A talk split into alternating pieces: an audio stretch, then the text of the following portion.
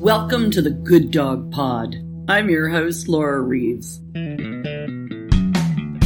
at the Good Dog Pod, we are all about supporting dog breeders and responsible dog ownership. Join our mission and help change the conversation because we are all stronger together. Good Dog is on a mission to build a better world for our dogs and the people who love them through education and advocacy. The Good Dog Pod provides dog lovers with the latest updates in canine health and veterinary care, animal legislation and legal advocacy, canine training and behavior science, and dog breeding practices. Subscribe and join our mission to help give our dogs the world they deserve. Welcome to the Good Dog Pod. I am your host, Laura Reeves, and we have a really exciting guest with us today. Dr. Jessica Hekman is a veterinarian and she is the founder of the Functional Dog Collaborative. And this is a really, really interesting project and an interesting idea that Jessica has pulled together. And so we really thought you, our listening audience, would enjoy visiting with her and hearing more about the collaborative. So welcome, Jessica. How are you doing? Great. Thanks so much for having me. Excellent. So in my other podcast, we call it the 411. Here we're going to call it the bio. So tell us about how and I think maybe more importantly, why you started the Functional Dog Collaborative. Yeah, well, I mean, it's definitely my pandemic passion project. So we all have all this free time now with the pandemic. I've saved nine hours a week on not commuting. So it sort of got started partly because it's something I've been thinking about for a while and I stopped being able to say no to it during the pandemic. Mm-hmm. But also because I kept thinking, who am I to start a group that's about how we breed dogs? I'm not a dog breeder surely I need to find a dog breeder to do this with me. And a friend of mine finally sat me down and said, Jessica, you are never going to find a dog breeder to do this with you. The dog breeding community is too fractured. It would be too hard for any one dog breeder to try to pull things together in this way. It's too much to ask of them. It needs to be a non dog breeder. And I was like, oh, I guess I'm doing it then. Okay. Well, there you go. Serendipity. We talk a lot about serendipity, man. yeah. So it was the right time. And I finally was like, all right, I guess I'm the person to do it so the functional dog collaborative it's basically i was seeing that there are a bunch of different ways of breeding dogs and a bunch of different goals that people can have when they breed dogs. And there were some groups of people who i felt were breeding dogs really responsibly but who didn't have really good support. And i wanted to give them support. And i'm talking about people who are doing things like breeding dogs specifically for some sports like flyball where there isn't a good breed to fit a particular size and particular i was about to say personality but particular sort of athleticism mm-hmm. that is required for a fly ball. And so they were crossing dogs crossing breeds to do that.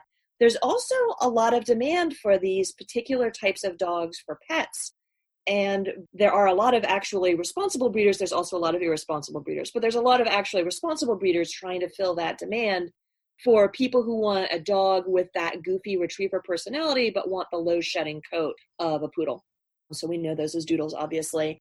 Then there's the people who are looking at groups of dogs that have low genetic diversity and maybe some health issues and are trying to take a you know one path out of some number of paths that could be chosen to try to address that and they're outcrossing so all these different groups of people there were just a lot of them scattered around and i felt they needed to be brought together to have a place to help each other, to have a place where they could have some social support, and to provide some education. So, one of the things that we know, I just mentioned doodle breeding. And again, there are a fair number of highly responsible doodle breeders. I think we all know quite well there's also a large number of extremely irresponsible doodle breeders. And having that opportunity to start sort of pulling some of those people up into the realm of knowing what they're doing, educating them, and getting them to a place where they're doing a better job with those dogs. And I think that's one of the things that Good Dog has done. Yeah. Is viewing. And I think this is why this is a great conversation for our audience here at Good Dog because of that very thing that raising the bar, like helping people learn and giving people information and resources that they may not have. So I love this as a concept. Absolutely the first thing I threw together a website which didn't have much on it at the time. This was probably in March. And then we have a Facebook group which is about 2,000 people now, very active. I had to discover I needed uh, moderators for that. Yes. And we try to make that group be really inclusive. So, you know, it was founded to support people who are breeding in ways that where they didn't have support. Think of people who are breeding purebred dogs as having the support of their breed clubs.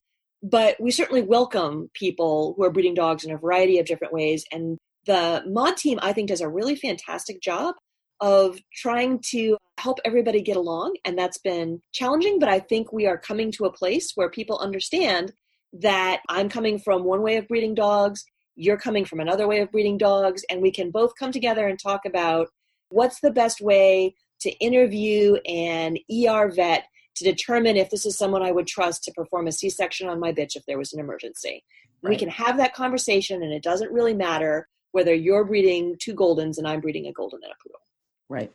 And I think that one of the things we were talking about earlier, and I think is one of the primary focuses of Good Dog, is the idea that everyone should have the opportunity to breed the dogs of their choice responsibly. Yes, 100%.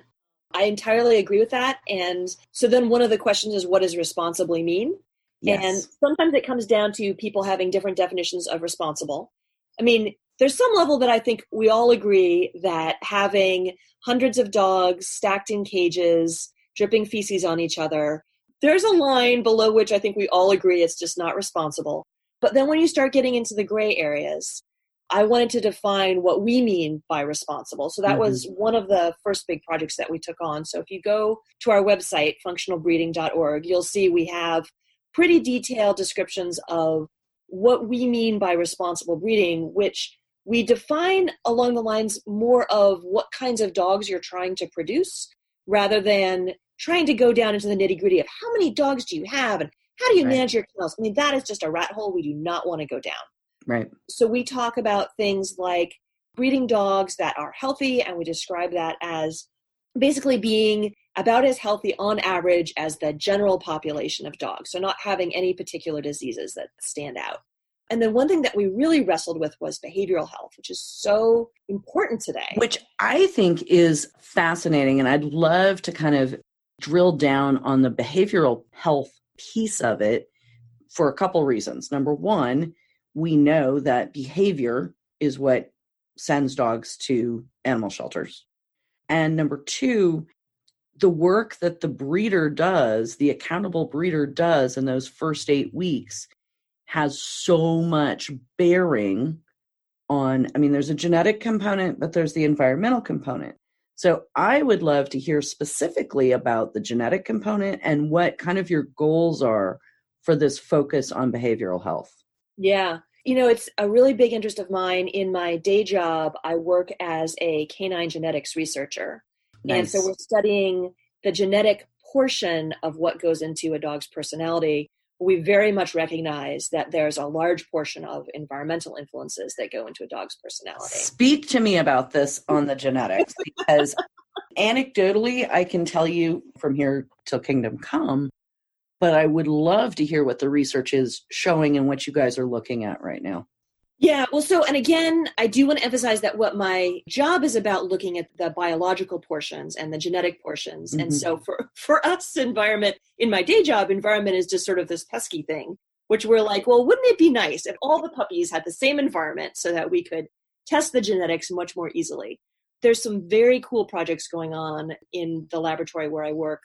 I'm unfortunately not closely involved with this puppy project that's happening, although I did get to go assist when we were behaviorally testing and taking urine samples from some little, I think they were eight weeks old at the time, corgi puppies. So urine samples from corgi puppies, kind of challenging. They're like little caterpillars at that point, and you can't tell when they're. They're really close to the ground. the butt is on the ground at all times, and I have to say, at one point, one of the graduate students with us was like, "Put them on the tarp, let them pee on the tarp, use the syringe to get it up," and we all were like, "Oh yes, that's better." because we were like Genius. chasing after them with spoons, right? Like, is it pee? Oh my gosh. Oh my gosh. So, as breeders probably know, before people bring puppies home from the breeders, so somewhere between five and like seven or eight weeks of age is the first time when puppies start showing this behaviorally fearful reaction to novelty. And it's been discovered in the last couple decades that that differs by breed. And so the breeds that are sort of more goofy and happy go lucky tend to have that fearfulness appear later on, which makes them a bit easier to socialize, right? Because you have that extra two weeks. And the ones that are more aloof and sensitive tend to have the fear response turn on earlier. And so the laboratory where I work is trying to find the genes that are associated with that. So that's something that I just would love to see the Functional Dog Collaborative find a way of supporting, find a way of keeping the puppy owners really in touch with the breeder after they go home, having a way for the breeder to report when the onset of fear first shows up, then be able to stay in touch with the puppy owners and say, what happens when the dog is a year, two years, three years old? Do we actually see differences in the adult personality based on what differences we saw in the puppies? So, I mean, that's down the road, right? Like, we're still at the stage of building out databases, and things like that to collect. Right. In. Well, and so this is a very, very new group that you've put together, this Functional Dog Collaborative. And you have very ambitious goals. Um, we were talking about the behavioral stuff. So, I'm going to read from your goals because I think these are just really well said. Behavioral health. While it is impossible to guarantee behavioral health in individual dogs, breeders should select dogs for breeding with the following in mind. So, the dogs that they're selecting have minimal fear of novel or unknown humans, minimal fear of novel unknown dogs, maximal ability to cope with reasonable new environments, minimal behavioral pathologies, behavioral conditions, separation anxiety, compulsive disorder, etc., and minimal unchanneled aggression. I just think those are, for me, their baseline as a breeder. And I love the emphasis on that to make people think about that as a genetic and also epigenetic because there's involved in the whelping box, particularly with the dam.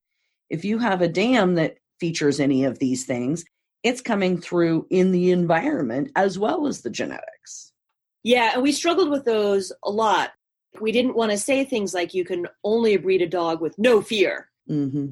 that's unreasonable unrealistic we wanted to be realistic breeders have a balancing act right it's like well this dog is really healthy but has a little bit of shyness and so how much shyness is okay for me to breed it's hard to know so that's why we tried to say reasonable and minimal mm-hmm. and then the unchanneled aggression we really struggled with because there are some dogs for which some breeds and some jobs for which it's appropriate to have some aggression and so, one thing that was brought up was livestock guardian dogs. Mm-hmm. Totally appropriate for them to have some aggression, right? You want them to chase away predators. A predator may be another strange dog. Any of your hunting dogs are going to have prey drive. Yep. And for example, my breed is German wire haired pointers, and their job in Germany was to dispatch small predators up to and including a fox. And in many cases, in the testing system in Germany, they're still dispatching feral cats.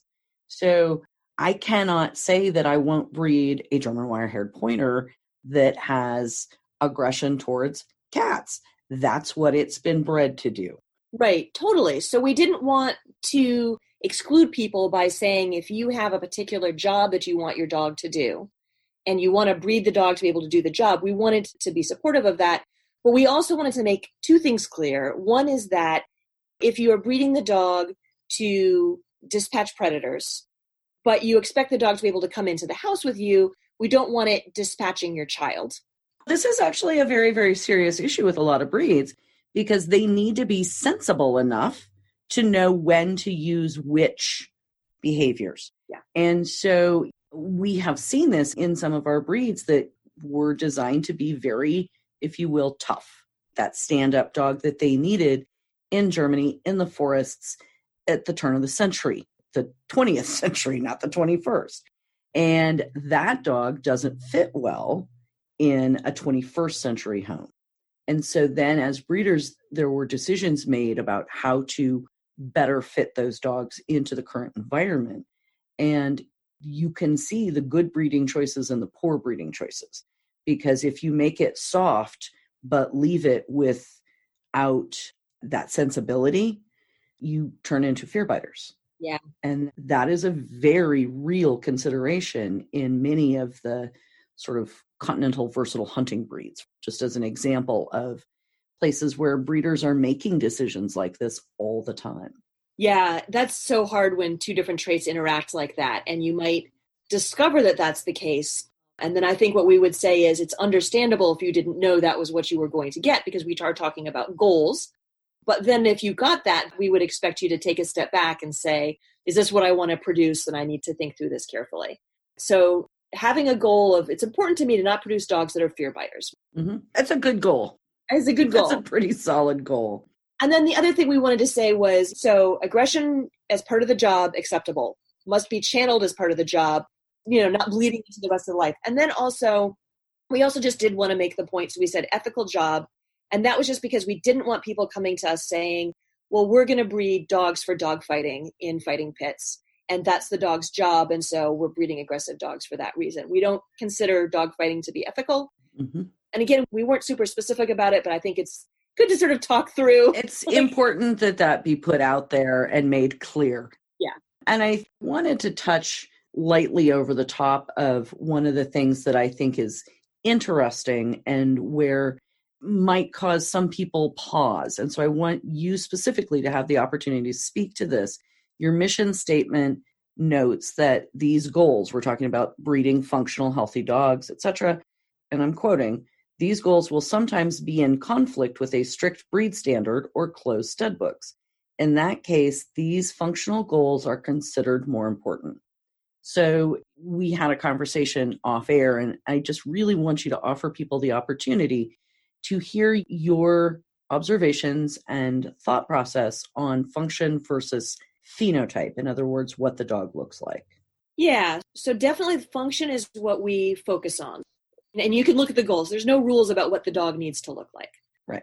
People who are breeding our way, I'm saying in quotation marks, because again, there's lots of ways and lots of different goals. Right. But people who want to embrace this goal, we want them to say, what's the dog's job and can the dog do the job? And aside from that, is the dog happy, comfortable, able to move through his life comfortably without pain or discomfort?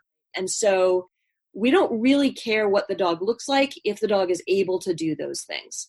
Now, there are, as you said, some cases where, like, if you're breeding with the goal of having a dog with a super ultra flat face, it can be challenging to also be producing dogs who can breathe. And it doesn't mean that it's impossible to do, just that those are two goals that it can be difficult to balance and achieve both of them. And so, what we're saying is if you're balancing those two goals, and they're sort of equally important to you that you really don't want to give up on the ultra flat face, that's fine. We're not going to attack you. We're not going to try to pass any laws about how you should breed your dogs. We totally support you breeding dogs however you want to breed dogs. Our goals are different from that. Another really big part of the core of this group, I mentioned earlier how I felt that dog breeding and the dog world in general has become really fractured. I mean, I don't think I'm going to be the one to be able to pull it all together, but what I really don't want is for us to be a source of more fractures or for us to be a place for people to go to attack other people. God, it's been hard on the Facebook group because this is how Facebook is. Social media. Yeah, like people will come and be rude, and then Facebook will give them a little rising star symbol because they've like had a lot of engaging posts. And the moderators and I will be like, no, they're not a rising star. We wish they'd talk less. We're blocking those people. Yeah. And I do think that's really what I wanted to have you speak to is the concept that too much and too often and in too many places and in too many ways, our fraternity, for lack of a Our another sorority. word, Let's call it a sorority. sorority, okay, of dog breeders is so compartmentalized and so judgmental one against the other. And I have worked for a number of years now on this concept that divided we fall. And you have National Animal Interest Alliance that's working towards those goals. And I think as many of us as possible working towards the goal of unity I think Yeah. is really critical. Coexistence, right? Like if we can't Yeah. quite get to unity yet, coexistence is a great first step. And I think we can help each other too. Mhm. So if there's one group breeding a population of dogs in one particular way, there's another group breeding a population of dogs in another particular way, we might start realizing, hey, you could give me some breeding stock and that could help me. I could give you some breeding stock that could help you. The populations can remain separate, but from time to time, we may find it useful to cross pollinate. Right. And I think that that is really useful when we start talking about, you know, coefficient of inbreeding and talking about the ways that you can have a sound, healthy dog, because a sound, healthy dog is going to have an easier time getting up and down off the couch, even if that's its only job. That is an important job to be able to get up and it is couch. It is for sure. This is no joke. This is real. And my big thing is structurally sound dogs. So the idea that it doesn't have to be a best in show winner to still be functionally sound, it's structurally so. I'd like to avoid the hip dysplasia, the elbow dysplasia. Absolutely. But I'm talking as simple as if you build a dog to the standard, that standard is written to describe a functional dog. And so if you are breeding a dog close to its breed standard in terms of where do the shoulders go? What does the rear end look like? Those dogs are designed to be able to stand up. And in many of the working breeds, sporting breeds, stuff like that, they had a job. And so that was very important for their front legs to be straight or their back to be a certain way or their rib cage to be a certain way, whatever. All of those were designed. They were created to describe the best hunting dog, those breed standards. So I think that is got a lot of importance coming from my perspective as a preservation breeder.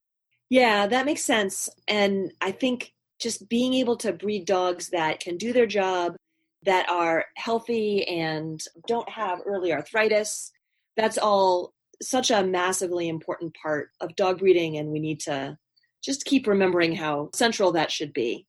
And whether we're breeding pretty dogs or hunting dogs or couch dogs or whatever we're breeding. Dogs be pretty, but yeah. um, excuse me, been saying that for a very long time. yeah, but there again, right? Different people have different values for what pretty is, and so. Well, I actually think that the best in show dog can be a field trial champion. I got one, so. I think it's fabulous when that happens. Yeah, there are goals that can be set, and everybody has their own goals. My point being that no matter which of those things are your goals, it's still somebody's companion. And that yeah. has to be first. And that's why I think that behavior component is so important. Yeah. It's critical. And we hear so many stories these days about dogs that are really challenging to live with. And that's mm-hmm. something that I think as a larger community, we all need to take very seriously. Yep. And I think a lot of it too is helping new owners. You were talking about staying in touch with your puppy buyers. And so helping the new owners understand the best way to train their dog and giving them those resources that is part of to me what an accountable breeder does is make sure they're available in that 24/7 365 tech support that I talk about all the time. Yeah, and for sure if there's any way we can help breeders stay in touch with their puppy buyers. I mean there's been various conversations on the Facebook group where people will say, "So, how do you try to stay in touch with your puppy buyers?" And the frustration I hear from the breeders where they're like, "I reach out and they don't answer and then they go to random Facebook groups and get their bad advice there, and then they get mad at me because it didn't work. And right. Uh, that's a problem for all of us. So it is a problem for all of us, and it's something I address head on with my puppy buyers. I just got through placing 13 German Wirehair Pointer puppies, and every single owner was told very specifically, straight up, I am not interested in having you contact the drama mamas and the keyboard warriors. I am your 24 7 tech support. Call me. I guarantee you I know the answer. Raised a few dogs in the past, have you? Couple. Yeah. Yeah. Just a couple. So I think that that is an important piece that we as breeders can offer to our puppy buyers that is so valuable.